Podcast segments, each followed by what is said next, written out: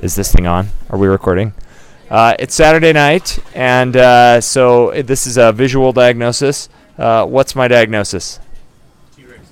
T-Rex syndrome. Exactly. Uh, so this is called um, Saturday night palsy. Has anyone ever heard of that? It's basically wrist drop or radial nerve palsy.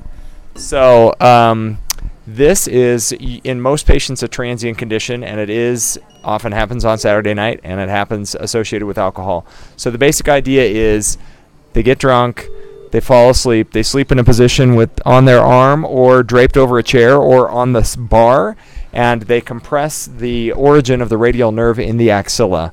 So it's actually up uh, in the posterior cord of the brachial plexus in the axilla that they get compressed. Has a couple of other names. It's commonly known as Saturday night palsy. It's also known as known as honeymoon palsy, meaning you get married, then you sleep with your partner for the first time, and you sleep in a weird position and compress the nerve and come in with uh, wrist drop. And it's also known as crutch palsy because if our patients aren't appropriately uh, fitted for their crutches or they're using their crutches a lot, they can compress the radial nerve. Uh, it can also happen with acute trauma. If you fracture the distal third of the humerus, you can get an irreversible radial nerve palsy that will require surgery.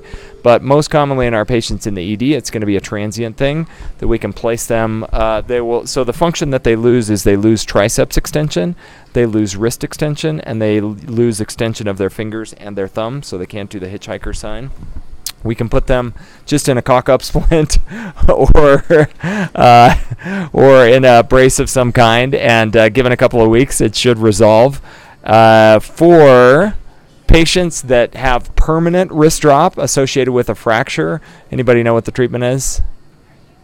So it's pretty interesting. They actually do a tendon transplant. So they'll take some of the flexor tendons from your arm and they will transplant them around to the extensor surface so that you know your brain says flex the arm but you're actually extending the wrist so you regain that function.